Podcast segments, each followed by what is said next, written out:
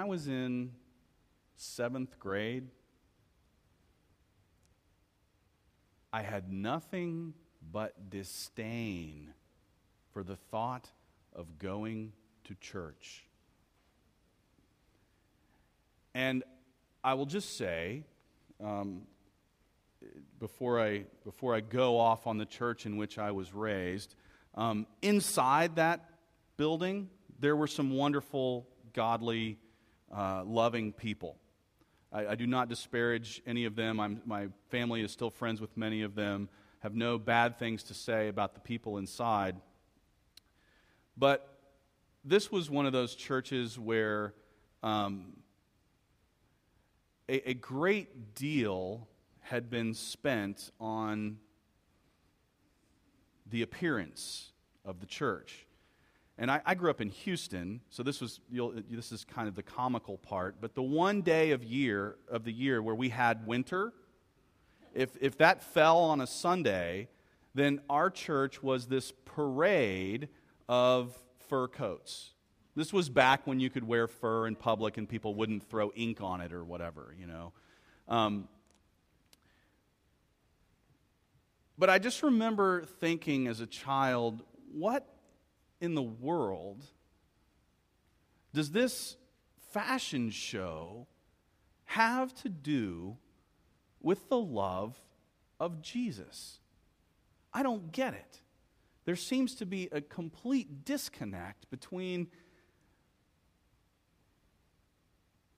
what everyone here is saying church is all about and what I read in here about the church. And so I, uh, I was a rather rebellious person at that stage in my life. And uh, I, I, I, fought with my mother uh, vehemently over the whole thought of going to church. And uh, I remember in seventh grade, she made me go through the communicants class. Some of you had to do this, I'm sure, um, in uh, one denomination or another. And I completed the class, and for some reason, uh, the pastor approved me to become a member of the church. I have no idea why. I had no business being a member of that church. Um, well, I'll just say my heart was not in it. I'll put it that way. But that didn't seem to matter to them. And uh, so my mom decided the way to play the card was okay, now you're a member of the church. You decide whether you want to go to church or not. It's between you and God. Um, and I went, see ya. All right. Um, all that to say, if you had told me when I was in seventh grade, at that point in my life, that I would one day be in charge of getting people to come to church as the pastor, I would have just thought you were crazy. I yeah, would not have responded well to that prophecy being spoken over me, if you will. And so here we sit some decades later. Why on earth would I expect a seventh grade boy or anyone else to come to church? What has changed? Why am I here? Why are you here? What are we doing as God's family? What is the, what is the reason that God has brought us together? And as, as Paul speaks into the, the division in this church that he started, he begins to remind all of us as to why, as to what's going on, who's really at work, and what it's all about. And so I want to sort of enter into this passage with you as we sort of ask those questions why are we here? What are we doing? What does God want for us as His church? And Paul really begins with the call to partner with God in His work, to partner with God in what He is doing, in the growth of His church. Um, let me say this. I'm, gonna, I'm, I'm stealing a page out of a, a book of a pastor outside. He, he serves outside of Chicago. His name is Bill Hybels. Um, fairly uh, controversial guy in some respects, but um, mainly because his church is so big. Bill Hybels' church is like 15,000 people or something ridiculous like that. And, uh, but I'm grateful to Mr. Hybels for one very simple observation. As the church, you are the only institution on earth that God has vested with his authority, with his grace, and with the mission of his gospel. And so Bill Hybels puts it this way He says, You are the hope of the world because you carry with you from this place the gospel of Jesus Christ. You are the place where God has deposited His word to not just sit here and fester, but to take root in our souls and go out through us into the world. And so we are truly called to partner with God in the growing of His church, in the building of His church. We're called to labor toward what God is doing. Well, what is He doing? Um, Paul talks about these two groups of people within the church in Corinth. Um, and, he, and he says, Well, who is Apollos? Who's Paul? These are only servants through whom you have come to believe. So, this idea of faith being passed from one person to another is sort of a beginning point in what we're talking about.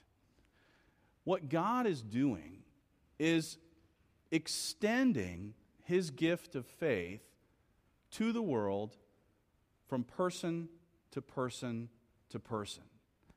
And as we are called to labor toward that with God, we see in this passage that there are many servants, but one Lord. Um, let me try to clarify part of what Paul is saying. As he talks about faith, or you, when you came to believe, whom you came to believe, uh, through whom, people, servants through whom you came to believe. Um, he says, I planted the seed and Apollos watered it. This is the seed of faith that Paul is talking about. That through Paul, God's servant, the word of God came to Corinth. And then Paul was called elsewhere, and Apollos took up the work in Corinth. And so one planted this seed of faith, another cultivated or watered this seed of faith. And in this context, Paul is saying it doesn't matter whether you came to faith while Paul was there or if you came to faith while Apollos was there, there's one Lord over all of us. The servants are just pointing to someone larger than themselves. And so, as we labor toward what God is doing, we realize that there are many servants and one Lord, that faith comes from God, and that faith comes through people, through you. This is the way God has chosen to do his work. That he's the author and we are the vehicle, if you will. There are many servants and one Lord. There are many laborers and one purpose. And that purpose, as we said to the kids, is very simple it's the glory of God. That everything we do be unified under that banner. That I'm not here for me, I'm not here uh, to feed my pride. You're not here uh, to get business contacts. You're here to contribute with me, with all of us, toward the glory of God. That's the purpose that unites our labor in the church as we partner with God in doing His work. We labor toward what God is doing and we build upon what Christ has done. Um, and here again, we see this repetition of idea that there are many messengers, but one message. And Paul says, Look, you know, I, laid a foundation, but it was the foundation that was laid for me in Christ.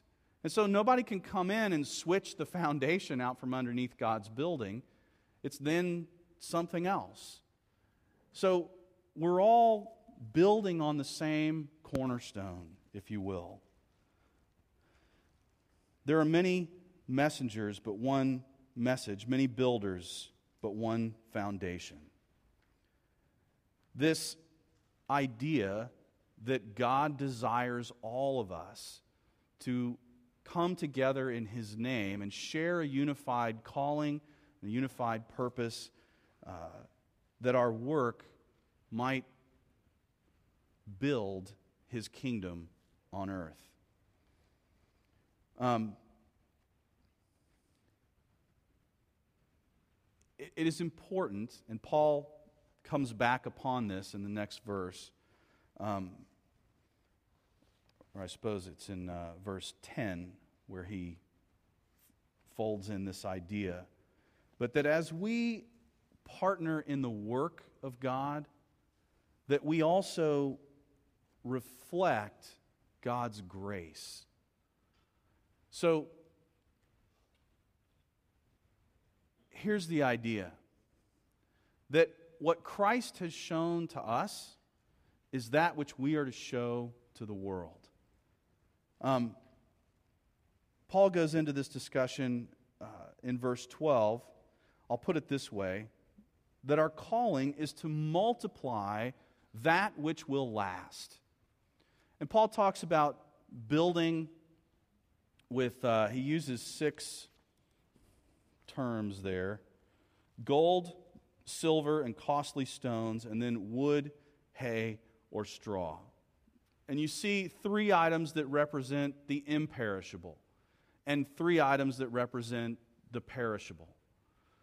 Elsewhere in this same book of the Bible, Paul uses these or coins these famous words. Um, well, I'll read them to you because when I try to quote them off the top of my head, it doesn't always come off right. But I'm going to uh, chapter 13 of 1 Corinthians. Oh, that's great. Todd? Thank you. Thank you very much. And now these three remain faith, hope, and love. But the greatest of these is love. And you see here God talking about, or Paul talking about, what endures, those things with which we build which shall last, which will never be taken away. And so, in a very direct sense, this gold, silver, and precious stones represent faith, hope, and love. The three things that abide, that endure, that last. And so, your calling and my calling as the church of God is to be a people of faith, a people of hope, people who love. That the world might see more of who Christ is through us. And as we are called to multiply that which will last, so also we are called to do away with that which destroys. Paul talks conversely about those things that will be consumed by the fire. He's speaking of the fire of God's judgment. Um, but those things which will not last, if you will. And what would be the opposite of Christ's love? In relation to myself, it's pretty clear. It's my selfishness, it's my quest to satisfy myself, to um, manage myself, control my own whatever, um, you name it. That selfishness stands as the opposite of what we are called to in demonstrating Christ's love to the world. And then in verse 15, Paul says an interesting thing. He's talking about that which is consumed by the fire. He says, If it is burned up, he will suffer loss. He himself will be saved, but only as one escaping through the flames. Paul is recognizing a very basic human reality. I'm going to call it self protection. So we have, we have selfishness or self interest, and then we have, on the, uh, along with that, self protection. Um, we all have our ways of protecting ourselves. It's uh, part of how we operate. Most self protection is driven by fear. If, if you've been hurt in one particular way in your life, you're going to develop a pattern for protecting yourself against that kind of hurt happening again. You follow me? And God is saying that these, these patterns, these ways in which we behave and conduct ourselves that are born out of self protection or born out of fear, we're called to lay those down at His feet, to trust Him, to believe that. How do I want to say this? I'll put it this way we're called to emulate Christ. I don't see any glimpse of self protection in Christ's approach to the cross. He doesn't play games, he doesn't take the easy way out. He doesn't, what do you call it, Mike? Punch out? You have to pull like a lever to punch out or something? Bail out. Um, he faces the fear and exposes himself to everything that we might fear to betrayal, uh, to death, to suffering. All the things we would love to avoid, Christ walks straight into. And we are left with this call to lay down our fears and to remember that God's got our back. He is with us, and He will never leave us nor forsake us. Paul reminds us that even if we completely blow it as God's followers, if we stumble over every aspect of what it means to be a Christian, if we are covered by the blood of Christ, if Jesus willfully died for the forgiveness of your sins, there's nothing you can do to change that fact. You're in, you are secure, you're in His hands. Um, but the calling remains. And that, that's really where freedom in Christ exists. Think about it this way if God said to us in His Word, that was interesting. We've been trying to figure out this pop for like months. That was very interesting. Okay.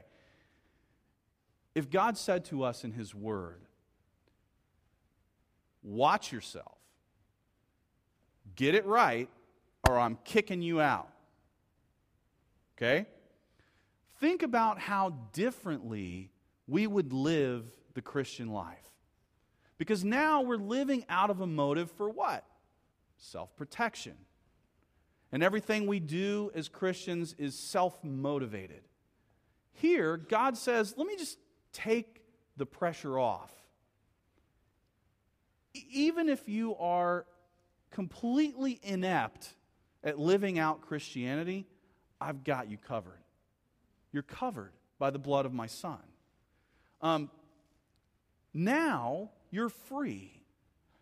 You're free to blow it. You're free to get it right. You're free to glorify Him however the Spirit leads. And so God calls us into the freedom of His grace to reflect that grace to the world.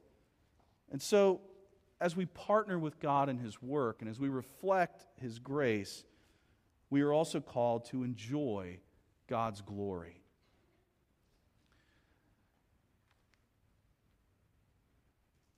You've heard me say this before, I'm sure, in one way or another, but I, I don't think of myself as a saint.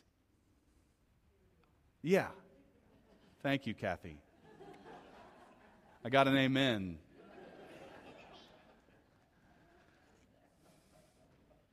I have a hard time seeing myself as holy, as wearing the righteousness of Christ. Listen to what God says about you in His Word. First, as we talk about this idea of enjoying God's glory, let's look through the lens of what God has offered to you. Of course, as Paul alludes to in verse 11, the sacrifice of Christ made for you.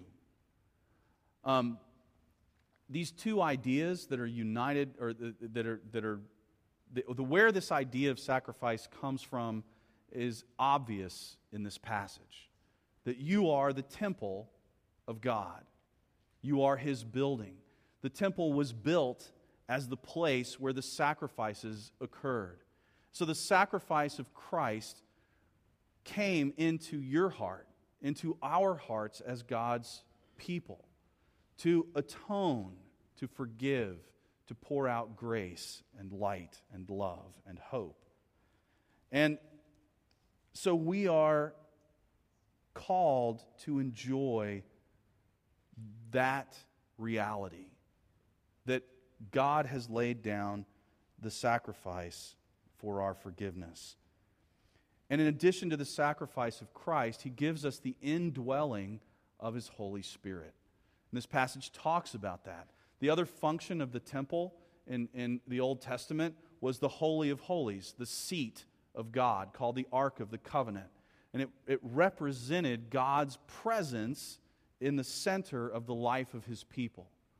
And so if you read how the Israelites proceeded through the desert, there were tribes before, tribes on either side, and tribes behind the central place of the Ark of the Covenant, representing the presence of God. That He wants to be, and He is, dwelling in the very heart of His people. And so you're called into this truth that you're forgiven and that His presence is alive in your reality. And so we're called to enjoy His glory through what He has offered to us and through how God has transformed us. So here's, here's the part that I have the hardest time with Who am I? Am I a selfish, self interested, sinful jerk? Is that what defines who I am? Or does God have something else to say about who I am in Christ? I want to just take you through some of the things that God calls us in this passage. You, verse 9, are God's fellow workers, that is, to multiply his grace in the world, the gift of his faith. You are God's field to be cultivated for the nourishment of your fellow man. You are God's building to establish God's presence on this earth. You are the church in that respect. It's not concrete and steel, it's flesh and blood and soul and heart. So, you're God's fellow workers. You are his field, his building. You are God's temple to magnify his glory. And you are God's dwelling place on this earth. Interesting, um, just one interesting little point. When God talks about, he says in this, in this uh, verse, and I think it's in 16, um, don't you know that you yourselves are God's temple and that God's Spirit lives in you? That's actually a plural you. In other words, God's Spirit lives in all of you. So there's the way in which the Spirit indwells the individual heart of a person, of a Christian. In addition to that, there's the way in which the Spirit indwells, let's say, the, the assembled body of His people. That's why we gather, or one of the reasons we gather in His name. Um, so, how long we been at this, Kath? About 12 years? Something like that? 12 and a half?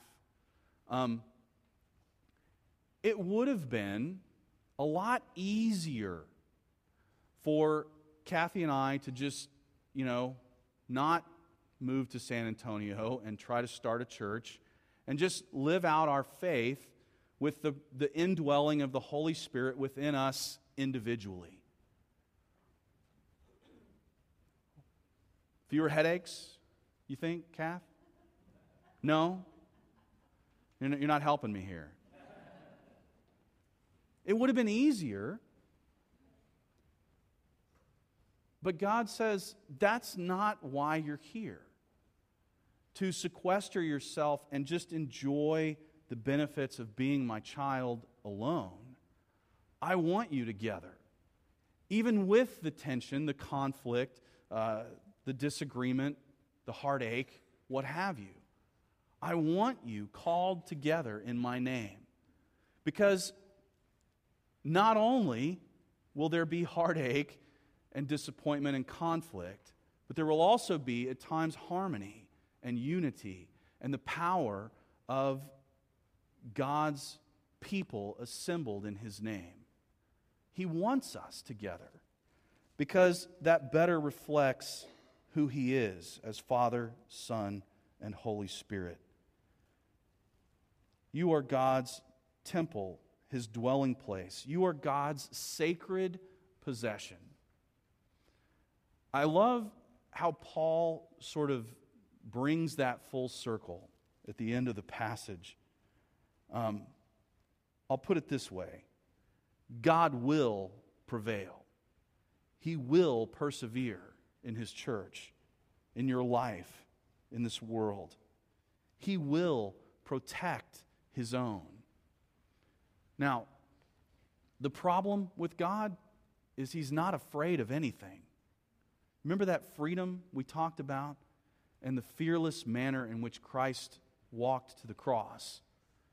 God's not afraid to allow us to pass through suffering, to experience conflict or whatever. He's not afraid. But he says, I've called you together to reflect who I am, and you are my sacred possession. I will carry you through. And so we're reminded that God has transformed us from sinful, self interested people into a people who are his fellow workers, his field, his building, his temple, his dwelling place, his sacred possession, all for the purpose of giving him glory. The one purpose toward which we all labor in his kingdom. Not because we're afraid of losing our place, but because we've been freed to enjoy his love forever. Will you pray with me? God our Father, we thank you for your word. We thank you, Lord, for the way in which you shape us through your word. Where you chisel away all that stands between us and the full reflection of your grace. Lord, that we might better reflect your light in this dark and hurting world. That you would inhabit us by your Holy Spirit as your people and shine your light through us as your church. Lord, that you would continue to grow the seeds of faith that are planted in this place for your glory and for the sake of your kingdom and your name. Amen.